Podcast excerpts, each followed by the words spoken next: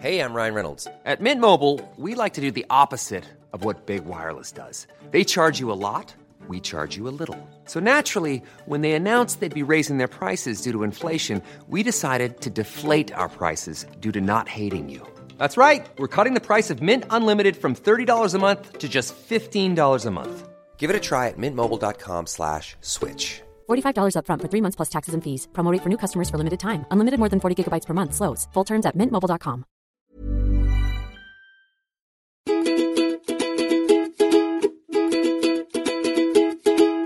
Hello and welcome to Just Make the Thing, a podcast for people who want to start a thing and keep on making it.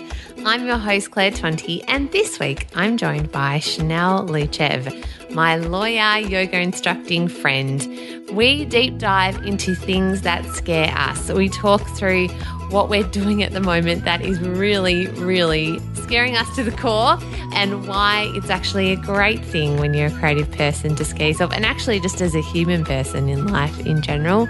Amongst other things, we also look at Natalie Portman's rousing power of women speech at the recent Variety Fair luncheon.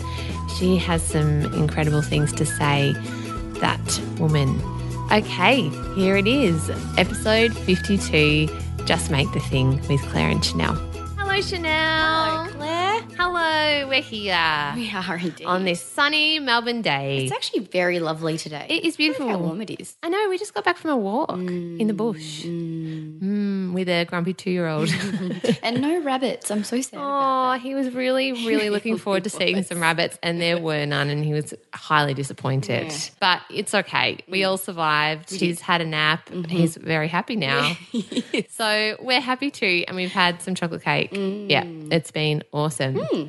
Exactly. So we have decided to talk today about a few things. Mm-hmm. One about scaring yourself. Mm-hmm. So we want to talk about that, and you're going into a situation, interestingly, that's going to scare your, you in a different way, and I am terrified about something else. So we'll talk about that and getting yourself into uncomfortable situations and why it's actually good for your creativity, even when mm-hmm. you don't want to do it. Yes, correct. Definitely. And we also wanted to talk about Natalie Portman and her speech at the Variety um, Power of Women event, which was kind of amazing. And it kind of goes into pay parity and a few interesting things around diversity and gender and Time's Up campaign, all that kind of stuff as well. Yep. Yep. Cool. Yeah. So, should we get started?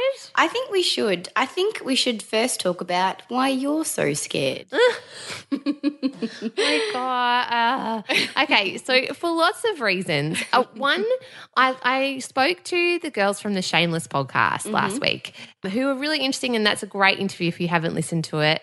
They have a great podcast, and one of the girls, Mish, was telling me that she has high levels of anxiety, but is also a masochist because she keeps putting herself in situations where she's terrified, like scaring herself and creating a podcast. And while mm-hmm. she was talking, I was going, uh. That's that- me. That's me. Not the necessarily that I I don't have anxiety in that mm. way, but just that I seem to have this knack for being comfortable, finding like scaring myself, getting to a place where I'm like, okay, I'm, I'm kind of on top of things. Things are all right, mm. and then dropping a bloody cat amongst the pigeons, for want of a better word, and freaking myself right the f out. Hmm. Yes. And what I'm freaking out about at the moment, aside from building our company and the podcast network and how I'm trying to find advertising for everyone, and we've launched a new technology that enables us to put ads across the network, but I'm trying to figure all of that out Sounds still. very hard. you know what? I actually it is hard. I all I've been doing the last month is thinking I should already know how to do all of this and why is Oh, it so confusing and hard and I should have found a lot of because there's a lot of guys that do this, a lot Mm-hmm. of companies that find podcast advertising in Australia, they're all run by guys and they all run the tech. And anyway, yeah, it's not something to that just automatically is going to happen, is it? It's okay that I'm finding it hard. Of course, you're meant to find it hard. It's completely outside the scope of your professional experience and life experience, really. Like, obviously, you've done a tremendous job in building this company, but I also think, like, it's not like you have all these media savvy people around at your disposal within earshot that can say, Oh, yeah, I know how to do that. I can help you. And there's also a part of you that wants to figure it out yourself, right? Because you want to get on top of it because you want to understand it. Yes. So And that stuff all just takes time, I reckon. Yeah, I know. Because did you know that there are things called trading desks?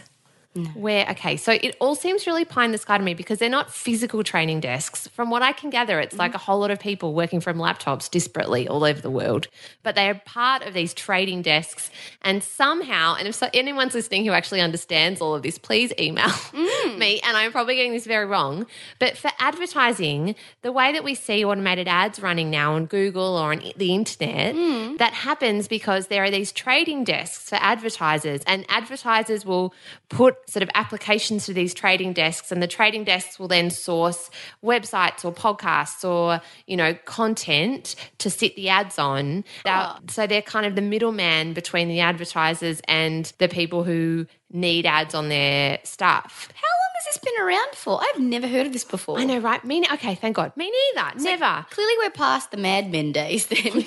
just slightly. I mean, people are still doing traditional advertising on mm. radio and TV and all of that stuff as well. Mm. But that's how you see automated ads popping up on everything because they're using the data that they've collected through Google or whatever, what have you, and then matching that sort of up with the brands that are there. So mm-hmm. if you're a brand, you might go, particularly if you've got a website or whatever, or you're an ad agency representing a brand, mm-hmm. there's a brand, the ad agency, then the ad agency goes to a trading desk who then says, "Okay, we have got these these people available." And sometimes there's even someone representing the people who've got content available for the ads to play on. It's so hmm. confusing. And so somehow I'm trying to navigate all of that with this tech. And so it's giving me a lot of panic attacks because I'm trying to figure it all out and get more advertising without sort of ending up with like ads for chicken wings and cigarettes, which happened initially, not chicken wings, not cigarettes, but definitely buffalo wings. Oh, We tried this automated ad thing like a couple of months ago and we ended up with like buffalo wings ads and someone heard an ad for McDonald's and for the Australian Army. So I was Who sort of, sells buffalo wings in Australia? well, no, that was America. Oh, right. That makes more sense. Was. No, that was in America. But still, and so I'm trying to find out how, and apparently you can get host read ads the way that we do them through these trading desks. Anyway, so I'm sort of deep diving into that. I just suddenly realized, but that's not what's really scaring me, even though that is probably what is scary. It's what's giving me a lot of like sleepless nights. But the other thing that's scaring me is that we decided to do a live show. Yeah, I quite enjoyed that text message you sent me earlier in the week. I was quite like, she looks very confident in that poster. I wonder if she's feeling that way. Oh my god what was i thinking because at the time okay so to be fair you know how we've talked about our cycles before and Yeah. hormones and Yeah. how you feel it was right peak in my week too so i was feeling fabulous and i was like yeah let's do a live show excellent and so i emailed the venue and it's all set up and we're booked for the 9th of december and i got a poster made and it's all there and i sent it to you and you were like yes and you were so positive and i was like yay of course we're doing a live show. It makes total sense. And now now that like the hormones are slightly lower and I've like crashing down into existential reality, now I am and I also went to Do Go On's live show, one of our other podcasts on our mm-hmm. network, and it was so brilliant yesterday mm-hmm. and so funny and there were all these actual people there. Mm-hmm. And I suddenly went, Uh oh. uh, what if we don't sell any tickets? What if no one comes? And yes, but we are having a guest star on the show. Mm-hmm. Yeah, in the form of James Oh, Clement, goodness. Mr. Sunday Movies. So if you and I sit there frozen, which is a, like a real possibility, he might have to entertain everyone. How long's the show go for? An hour. He might have to entertain everyone for an hour. no, don't worry. Now, one thing you don't have to worry about is me freezing. Mm-hmm. What could happen is I become a weird microphone hog because that's what happens when I get a microphone in a stage and I'll suddenly start doing show tunes or something. I Oh, thought God. Mum would be very supportive of that. No, I won't be doing show tunes. We will be talking about how to scare yourself and get out of your comfort zone mm-hmm. and find your feet when you're trying to make something. Mm-hmm. And James and I will kind of share stuff that we've talked about and what our journey with Planet Broadcasting and mm-hmm. give advice to people who want to start a podcast. And I and I think you've got so much to say on this in a way that is different to us because we mm. st- we've launched this this has become our full-time job whereas the other side of creativity is that you can do it alongside your mm. full-time job A good old side hustle. a side hustle. So wonderful. Exactly. So I think that that's really what we're going to talk about and also answer lots of questions Yes. from the audience about people who have projects that they want to get started. And I think James is someone who's got a wealth of knowledge around the YouTube sort of podcast Mm. space on this. And I've got a perspective on it from the business side of it and the monetizing of podcast side of it. And then you bring this perspective on how to do your side hustle and what it takes to actually get something off the ground and find the thing that you love Mm. alongside and what it brings to you alongside your day job. So hopefully it's going to be a great show. it's gonna be awesome. It's going to be awesome. and terrifying. And But terrifying. mainly awesome. Yeah, it'll be awesome. And also, I think what would be really cool is if people email in with questions Yeah, that they have. that would have. be great, actually. I'd love that. Or tweet us at make the thing or just make the thing pod at gmail.com or even on Instagram. You can slide into my DMs and mm. message me there at Claire Tonti just with any questions you might have. Because we, and I already have a lot of emails from people with questions asking this very thing How do you get a podcast off the ground? How do you figure out what it is you actually want to do? How do you, you know, monetize all of that kind of stuff? And when when do you know it's right to quit your day job? All those sorts of Yep. questions. So we're really going to deep dive into it. Excellent. Yay. So come along on the 9th of December.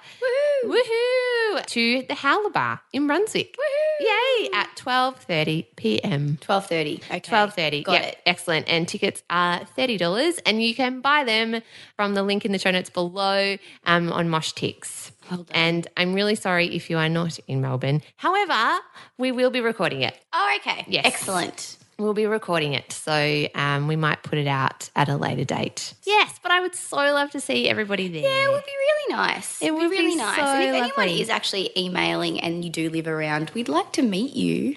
I know. We're going to stick around for a little bit after and have a drink in the bar because Howler's really cool. It's got a beautiful kind of beer gardeny thing. nice. So we'll sit and have a drink. Hopefully, it's a beautiful day like today and we can all chill out and that'll be lovely. And I met a couple of women too yesterday and, and some lovely guys as well who listen to our show. Yeah, it's really cool. So I met Sophie yesterday, who's really cool. She's a commercial lawyer and she's really cool. And she was so lovely. She had lots of ideas for our show. So hello, Sophie. And I also met Alex, who I don't think you've met before. No, you haven't met Alex. She's really cool. So hello, Alex. Thanks for listening. Yeah. So and Sam, I met a guy called Sam who also listened to our show. So hi, guys. Very good and networky yesterday, weren't you? No, they came up to me. It was so lovely. So that was at Do Go On's live show and there and awesome podcast. Anyway, so So, I'm feeling a little bit better now. I've talked that out. yeah, good. Sometimes Yeah. You just need to verbalize the fear and then doesn't feel so scary anymore. Correct. Mm. Yeah, it's still scary.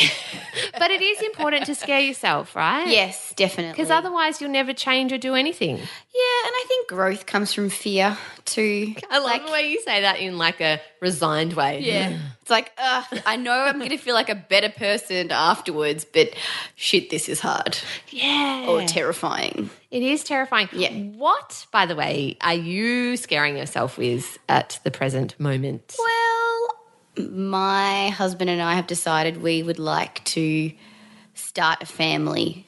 So I am truly scared about, firstly, how to make a baby happen. I know how it happens Hold physiologically, people. Let me just preface that with I get that part. It's more just scientifically or biologically, all of the things that have to align for an actual thing to grow inside you and then keep it alive for a period of nine months and then actually give birth to it and then it still be alive and then raise it and hopefully it not be a little jerk off. I feel like, and I've spoken to some friends about this. What what happens, and you can obviously, Claire, you can relate to this because you've got the experience. But they say the worry and the anxiety never ever disappears. So they worry about whether or not they're going to, or the fear. They worry about how they're going to actually conceive. Then they worry about how they're going to keep the baby alive. Then they're worried about how they're going to deliver the baby safely. Then they're worried about how to keep it alive outside their stomach. Then they're worried about how they're going to raise it. And you just, the worry never ends. It's just different kinds of worry. And You're different- really selling this I'm whole sorry. thing. There's probably so many mothers out there that are like, it's not that bad. Just calm down, you anxious, crazy person. But you know, I do have to say though that I think it's better to go in with low expectations. I honestly do. Because then to go in with high expectations mm. and be disappointed. Yeah. Well, I mean, the other thing is the fear for me is like, so um, from everything I've read, and I've got quite a few friends, lots and lots of friends, in fact, the vast majority of them now have children, is like who have told me, you know, you get, well, once you get pregnant, all these changes just happen to your body, which you have absolutely no control over. And someone like me who is a control freak will just have to find a way to deal with the fact that something else is really taken over, you know, and that's just going to be the way that it is. So there's that physiological change, and then there's the becoming a mother and all the responsibilities that come with that. Because let's be honest, I've been largely selfish my whole life. Like, I have a partner and I have parents and family and friends that I do love and care about, but for the most part, I only really have to be concerned with myself, which has been great because it means I get to watch as much Harry Potter as I like without judgment.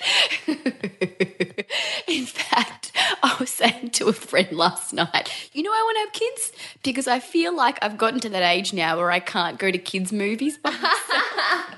and my niece has gotten to this stage where she doesn't want to go to the movies with me anymore. I think I'm a bit too uncool for her.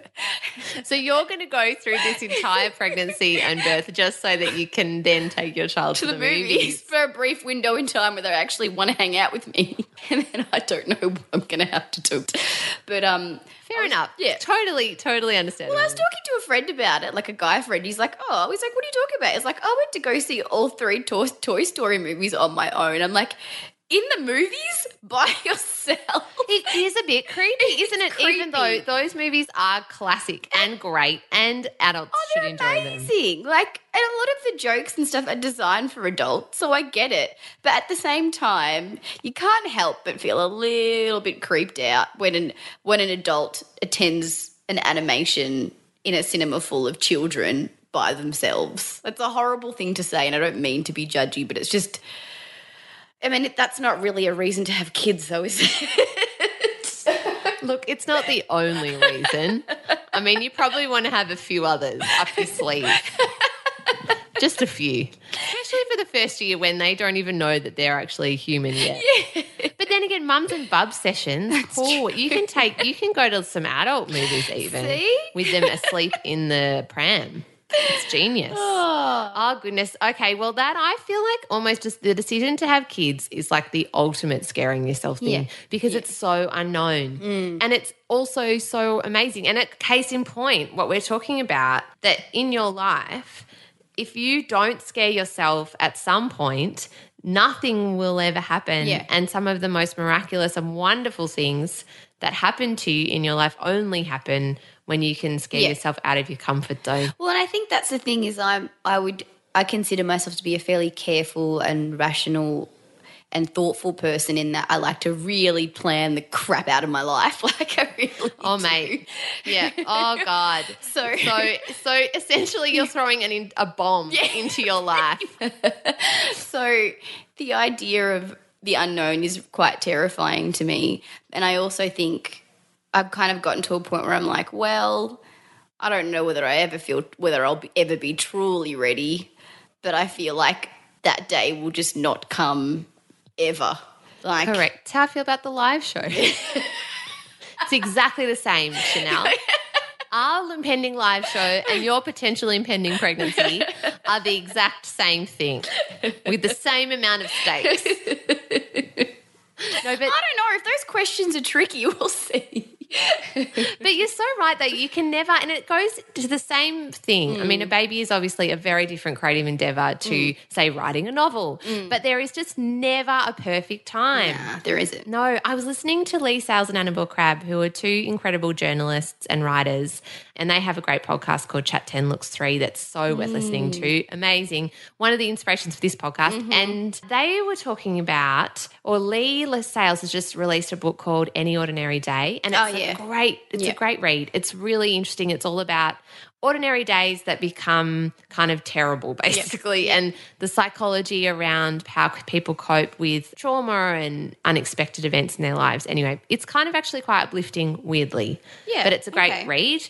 But in the course of her writing that book, the reason she even got it done was because her and Leigh, no, uh, Leigh and Annabel were filming a TV show for our Australian Broadcast Corporation. Mm-hmm. And it was early in the morning. They both have really demanding jobs. They both have little kids, Mm-hmm. like at least two. I think Annabel has 3 And between takes, Annabel had her laptop open and she Mm-hmm. was writing a book and her column. And Oh Leigh looked at her and I know exactly right. And Leigh was going, What are you doing, you mad woman? What are you doing? I'm drinking a coffee and you're writing. and Annabel just looked at her and said, Well, get over yourself, love. You don't like, because Leigh was saying, I need to have a perf, I need Yeah. complete quiet. I need a library. I need, you know, um, another three hours to myself to get into the zone to write. Mm. And and Annabel was just like, get over yourself, love. All you need is some time. And if you're ever going to write a book, you have a hugely demanding job. You have kids that need you. You have friends and family. If you're going to write a book, you're just going to have to squirrel away 10 minutes here, 10 Yeah. minutes there.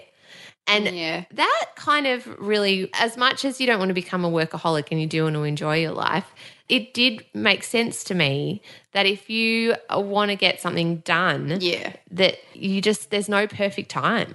Well, and if you have a burning desire to do something, you're really going to have to find a way to make time in your life for it, right? I think mm. that's the thing. Like, if she really wants to write a book, she's just got to find the time to write a book. And sometimes that means, like, literally writing books in between, like, in breaks, in the 10 minute break that you have. Sometimes it's like, possibly if if that's possible changing your employment situation or maybe putting a hobby that you have on hiatus for a little while so you have a bit more room to do it or mm. rearranging your routine so you give yourself an hour in the morning before you start the rest of your day or maybe even an hour at night. I know that I, and I've said this before, spend an incredible amount of time watching Netflix. I'm mm. sure I can get a lot more done if I watch less TV. So, yeah, I think that's one of those things like you really, you just need to make the time for it. Yeah. And there's just no perfect time to scare yourself. Yeah. You know? Yeah, same, same with kids. There's no perfect time. I'll be scared now. I'll be scared in a year. I'll be scared in five. Like,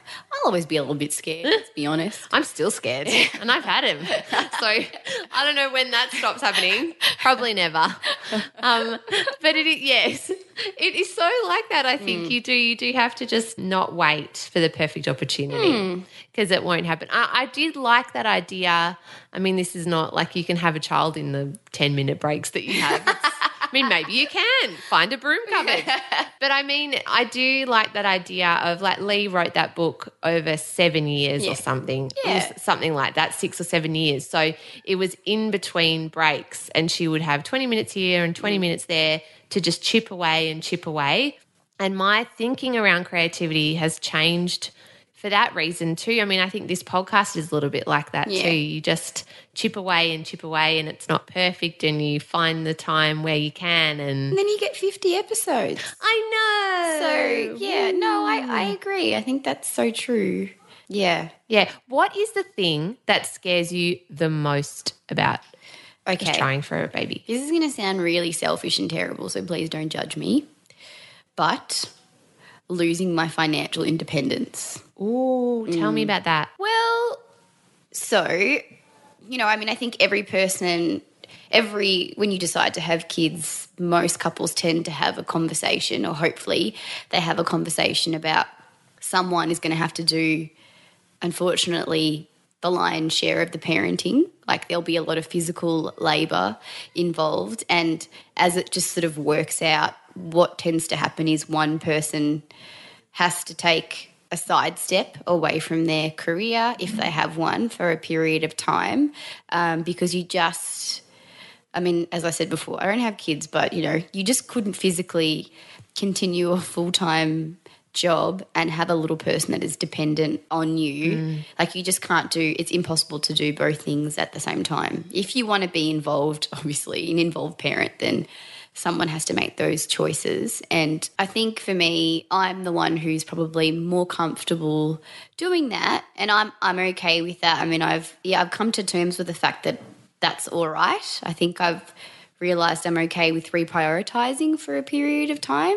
Um, I don't know how long that will be. And obviously, you make choices based on what you think is going to happen in the future, but you just don't know with kids. You don't know what kind of temperament they'll have. You don't know how attached they'll be. You don't know if they'll have health issues. You don't know. You just don't know. So I think for me, because I've spent, I was raised in a house that was very focused on education and independence and professional achievement. My This is Paige, the co-host of Giggly Squad, and I want to tell you about a company that I've been loving, Olive and June. Olive and June gives you everything that you need for a salon quality manicure in one box. And if you break it down, it really comes out to $2 a manicure, which is absolutely insane. It's also so easy to get salon worthy nails at home with Olive and June. The difference between how your nails used to look when you did them yourself and now with the Mani system is a complete game changer. The best thing about Olive and June too is it's a quick dry. Dries in about one minute, lasts for five days, and full coverage in up to one to two coats. Visit oliveandjune.com slash perfectmani20 for 20% off your first system. That's oliveandjune.com slash perfectmani20 for 20% off your first system. Parents are quite high achievers, as are yours, Claire, so you can probably relate to this. But- What was that noise? I'm so sorry. Continue talking. I need to work on my memes. I've realized they've snuck back in. I was taking them out. and like then them. over time, I realized I'm just going mmm all the time. Sorry. So, Um, parents that's high achievers. Yeah. So, um, and that was always an important thing. And, you know, I was raised to believe you can have what you want in life as long as you're prepared to work for it. And I have always been someone that's had a fairly strong work ethic. I've got no problem working a full time job and then, or as you're all aware, working a second job and possibly a third if we consider this to be a job, although it's more fun than anything. Um, if I want to achieve the things that I want. And at the moment, it's fine because I do have the time and um, I really I don't have anyone else that's sort of fully dependent on me. So I've also worked very hard to get where I am in my career. So the idea of having to step away from that temporarily, but also for for a period of time, which I which I'm unclear about, but also just feeling like there's going to be a time where there are going to be people that are younger than me that will kind of pass me in terms of professional development and career achievement because I physically can't do everything. So the idea of not being able to be the person that is always dependable, that can always come into work and just fix the problems, like not being able to be the Olivia Pope of the public service makes me a little sad. Um, also, with that, obviously, comes um, necessitates not being able to earn the same kind of income. Because I just can't put myself up for promotions because I won't be available to work full time. And in an ideal society, like it'd be wonderful if you could work part time and still do all those jobs, but I just don't know if we're there yet um, as a society. Maybe one day we will be, or there'll be a more even sort of split in terms of childcare with genders, or organisations will be a bit more understanding of how. I don't understand this, but of how families work. You know, like so many people work in organisations. They all, a lot of them have kids, and yet they seem to not quite get that they require care and attention. You know, so the thing for me is like losing that. I'm going to have to become more dependent on my husband to be able to carry the sort of financial load of supporting us. And I think I've always prided myself on being able to say I'm an equal contributor to this relationship. Mm. Like my labor will still be there. And in fact, I'm sure it'll be a lot harder, but it's not going to be compensated No. with money. So Yeah. I think that's the thing that scares me.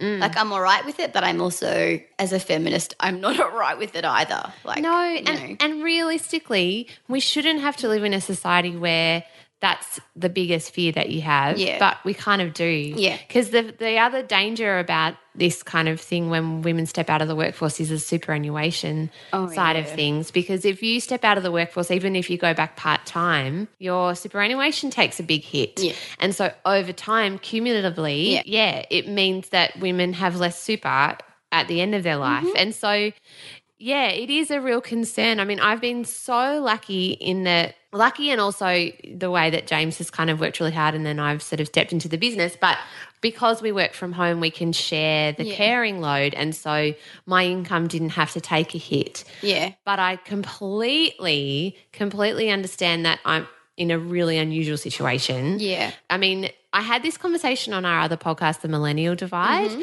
about babies and work. Yeah. And what I found, and actually what my friend Ellen found, and what Monty Diamond, who I also interviewed, said as well, is that even though their incomes took a hit, having a baby made them better at their job. Yeah, and I've heard the same thing. Yeah. Everybody I know is like, I'm about a thousand times more efficient than I used to be. Right. Because I have to be. I don't have a choice. Yeah. Um, and also, they're more grateful for their work. So that's Yeah. so that's the one thing I find interesting because um, it's not that I don't appreciate my job because I do. I really like what I do, but I think for women with children, they're like, not only is it, or this is a form of income, so I feel like I get to make some kind of contribution. I get to set an example for my children. They can see that I can that I have a role that exists outside the family and all those other things.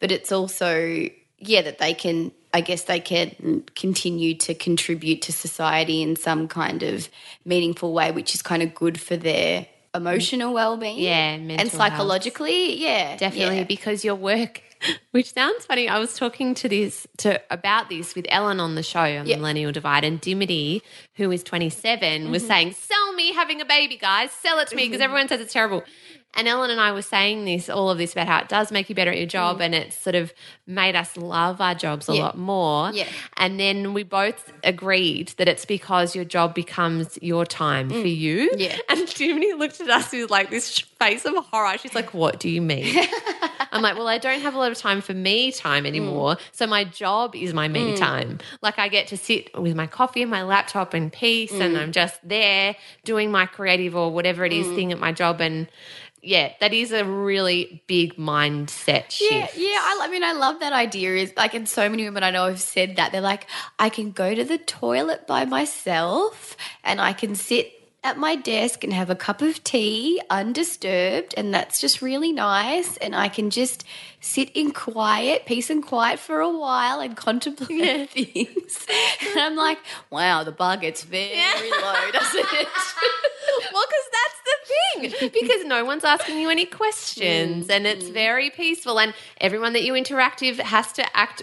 Generally speaking, in a rational way. And you're not having kind of like this weird looped conversation or reading the same book a thousand times or like they're not suddenly going to have a tantrum on the floor. Like your boss isn't going to throw themselves on the floor and have a tantrum. I mean, you know, I'm sure that there it's are workplaces. possible, but unlikely. Yeah. Yeah, yeah. There's probably going to be, you know, maybe a bit annoyed, but in a controlled fashion. Mm-hmm. And you don't have to be responsible for their blood sugar level. Yeah. so you don't have to be like, here, have a carrot stick and a biscuit and you'll feel better. You know, if they're really angry, they'll just leave. Yeah. And you'll just write them a terse email and it's all fine. Put some capital letters in Yeah. there, it'll all be good. Exactly, exactly. so it is really interesting this whole work idea, um, and I actually think that you will find you'll. It, it's just a different way of thinking. Yeah. It does reshift everything, Yeah. but you do have to find a new way of incorporating work and yourself and your child Yeah. and your partner into your life. It does set everything. On this, it's kind of interesting. Mm.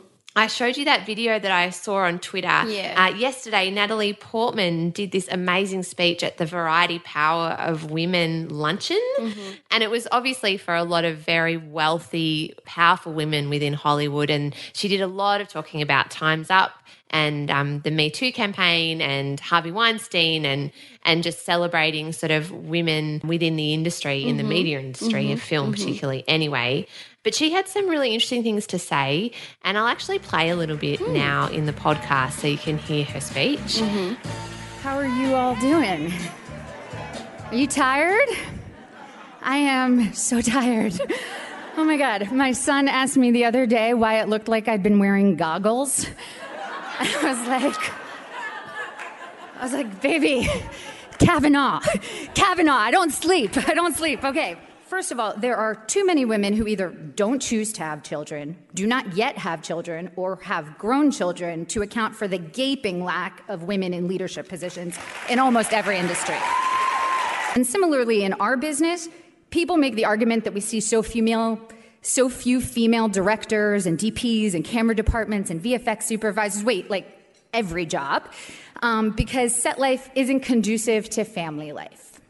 Well, what about the hair and makeup and wardrobe departments? They're like entirely female, and they figure out how to work on movies and TV shows and take care of their families if they have chosen to have families. So it's much more likely for a woman to stay in a job for her children than to leave for her children. Consider all the women in the restaurant industry or domestic workers who sometimes work many jobs at once in order to support their kids. So let's stop saying that women are choosing to drop out of the workforce because of their families. That's wrong. It's wrong. Yeah, so it's really powerful, Yeah. that speech. We both listened to it. Yeah. And I loved what she said about pay parity and how we need to be celebrating women. And that quote that she said further on, which was, Light a woman's torch, the light will multiply and heat will intensify for all of us. Yeah. Because I think on this whole parental leave thing and then coming back to your workplace, if there are more women in powerful positions, there are more women who understand that difficulty. Mm. And then you can create workplaces and workspaces that are more inclusive Yeah. and more supportive of, you know, maybe there's childcare within the building. Maybe Mm. you're allowed to work from home more days. Um, maybe male employees are allowed to take more parental leave. And that's acceptable for men to work part time because I don't, I think it's much easier for women to ask for part time work than it is Oh, for men. Absolutely. Yeah. I mean, I think. I think in some ways society is is sexist towards men that actually want to be stay at home fathers or want to take the lion's share of parenting still in terms of like employment opportunities. It's they might occasionally celebrate it when the father's like, "Oh, I'm going to do the school run or whatever." But generally, if you tell a manager that you actually want to be there for your kids in some jobs it's quite emasculating which is really sad like it is, it's sad especially like i mean i don't know um, from what i understand you know you're you had very involved parents i had a really involved i had very involved parents and in particular because my father was a teacher i had a very involved father so my expectation is that's what i would expect of my partner but also what i'd want for my kids yeah. so it sucks a little bit. That just isn't the norm, you know. Yeah. Like I've heard people say, "Oh, I don't really care." You know, it doesn't really matter which parent it is, but then there's always that little bit more pressure on the woman. Yeah, I know. I mean, and because James Yeah. and I, we work, both work from home, Yeah. and my dad worked from home a Yeah. lot when I was a kid. He often would be writing, so I'd forget to pick us up from school on time, and he was writing, writing, writing at home. But it's quite ironic that Mm. I've married someone who is now constantly writing on his computer as well. So it's quite comforting to me, in lots. And I also understand the kind of pressure when you're writing and working for yourself and creating in that way because my dad. So I grew up with this person that was like that, and now James is like that. And when I met James and we got married, Mm. or when we started dating, he was not writing at all. So it's kind of Yeah. sort of this funny thing that's happened that over time I've ended up married to a person who's very similar to my dad. Oh yeah, I in think that happens though, doesn't it? It can't, it's just quite weird. I mean, they're very different people Yeah. as well, hugely different people, Mm. very different. And, you know, dad was very into science and medicine Mm. and, you know, um, religion. Not so much James, more superheroes and like Spider Man. Mm-hmm. But it's still that same kind of work ethic, I Mm. think, that they both have and share. But because of that, dad was home a lot. And Mm. so to me, it's quite normal. And my mum worked as a GP. So it's quite normal for there to be this flexibility Yeah. and they're both heavily involved. But for the most part, we'll go to the park during the day together or take our son to the zoo Mm. or to the playground. And most of the people there are women. Mm-hmm. Yeah. Like majority. Yeah. that's mainly mums. And, and then James calls it dad day when on Saturdays and Sundays we go and there's just like dads for days. and you'll see it around our area, just like dads pushing prams on a Saturday morning. Like it's your turn, go. Yeah, you can tell. I just have these visions of all these women just sleeping in, in bed, just being like, that. I'm gonna wash my hair. yeah, get out of the house, leave me alone. You know, like give me some peace. So, and the dads are just like solidly walking around the block for ages while mum has a break.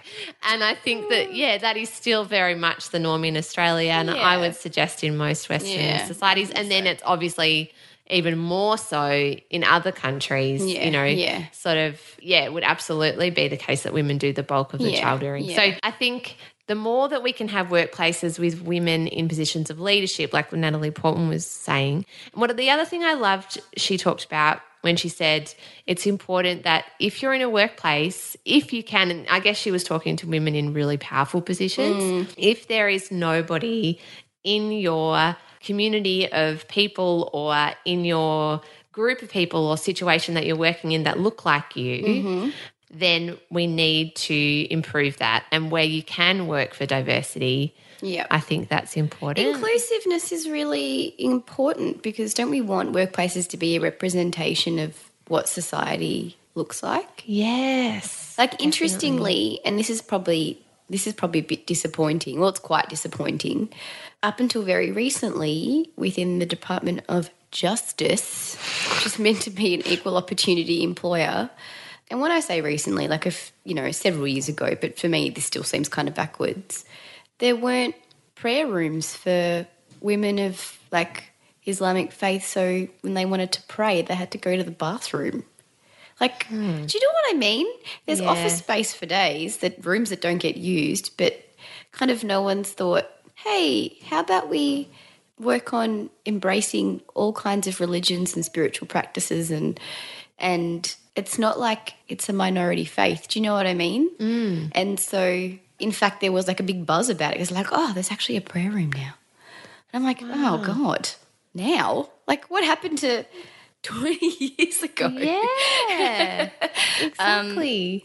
and I would I would hazard a guess that there are probably still quite a few organisations that are like that. So, mm. um, yeah, diversity is so important. I mm. think it just builds stronger workplaces and better, more creative ways of thinking and more resilience and all the good mm. and wonderful things that comes along with like making good stuff. So, Mm, and different perspectives and i mean that's something i struggled with with our network when we started it mm. because looking around there just weren't that many podcasts mm.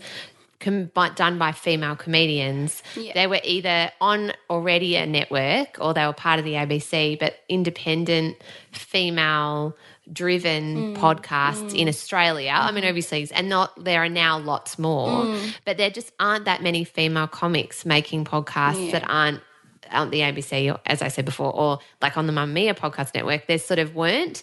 And that's why obviously we started this podcast because I wanted more female representation, as well as it being a lot of white dudes. Like the majority of our network was white dudes for days, Yeah. white straight dudes for days, in fact. And so we're working on that, on having more, diverse voices included, more women included. That's why we've done the millennial divide.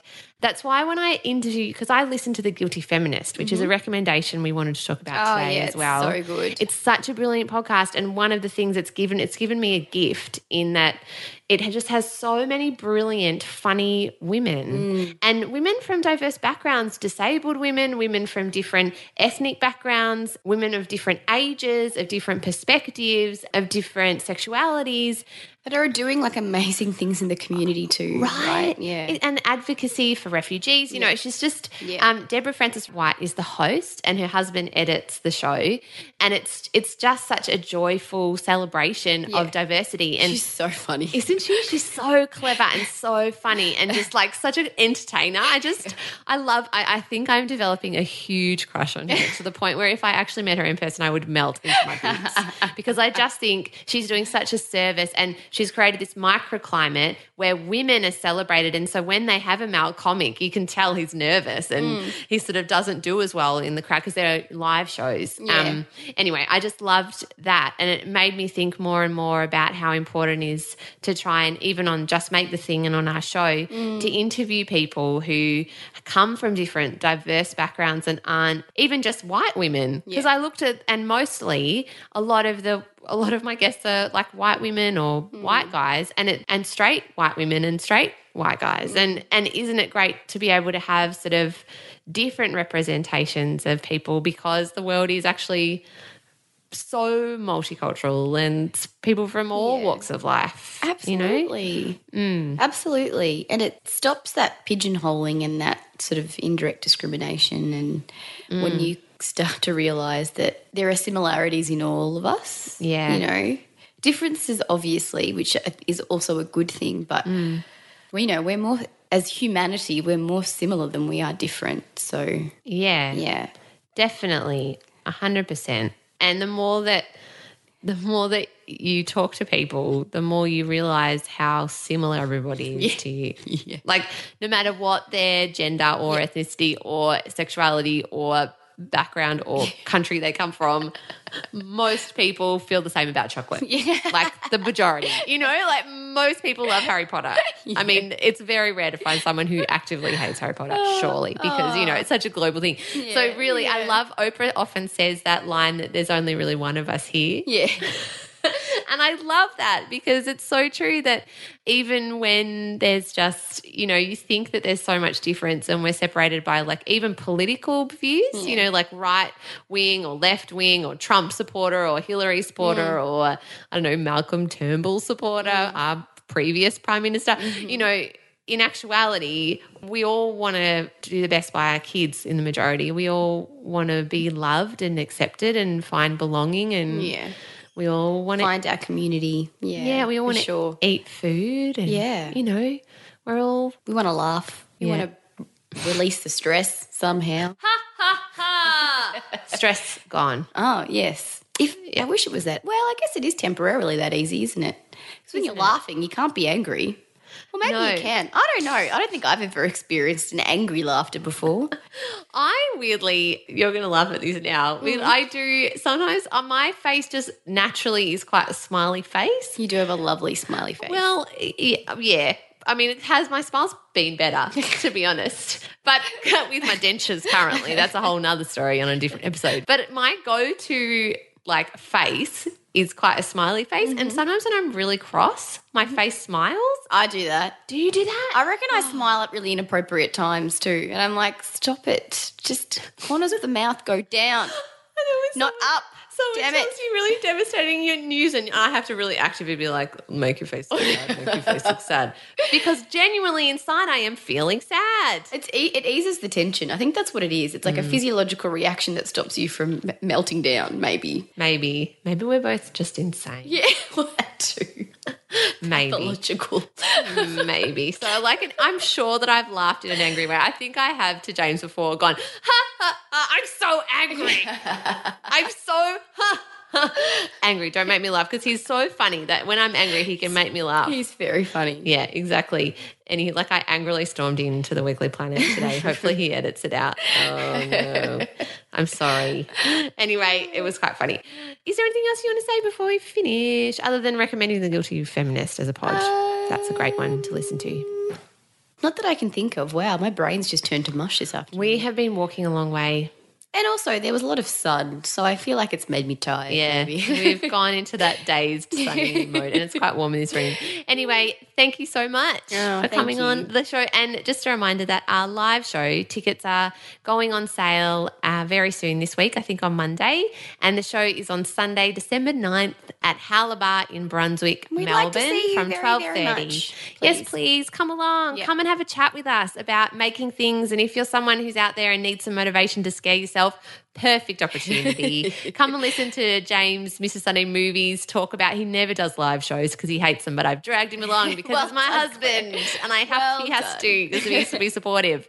So he will share a lot of his kind of successes and failures as well. And we'll all have a jolly good time and then go Mm-hmm. and have some beers in the sun. That Sounds excellent. Let's do it. Mm-hmm. 12.30, December 9th at Howler Bar. Be there or just be, Be square. yeah. Oh no, I've really lost it now. I've real I'm so sorry, Collins. You'll have to edit this all out. And tickets are on Moshtix, and I'll put the link in the show notes. Wonderful. Uh, bye. Bye. I don't know why I sung that, sorry. It was beautiful. I liked it. Thanks, mate. You've been listening to a podcast called Just Make the Thing with me, your host, Claire Tonti, and with Chanel Lechev. For more information about our live show that's coming up, you can follow the link in the show notes below. We'd love to see you there if you're in Melbourne on December 9th to talk all things creativity with Mr. Sunday Movies and scaring yourself and making things and how to quit your day job. That's at Howler Bar in Brunswick. For more of our shows, you can go to planetbroadcasting.com. For more from me, head to at Claire20 on Instagram or at Mrs. Sunday Movies on Twitter. And Chanel is at Bend Yoga Melbourne. Go check out her yoga pictures there. She's a very talented lady. Our charity campaign for Hair Australia finishes this week, so there's still a little bit of time to donate if you would like to be a part of that. We would love you to be. And for our mates who are in the UK, the Incredible Do Go On podcast are doing their first UK tour over there. And so I think it's sold out. However, you never know, you might be able to score yourself a ticket or at least see them in the wild. So head on over to their social media to find out more about what they're doing or to our website. So, as always, this podcast is edited by Raw Collings, who does a brilliant job every week. Thank you so much, Collings. And to you guys out there, just keep on making it. You just gotta, you gotta get stuck in. Okay, see you next time.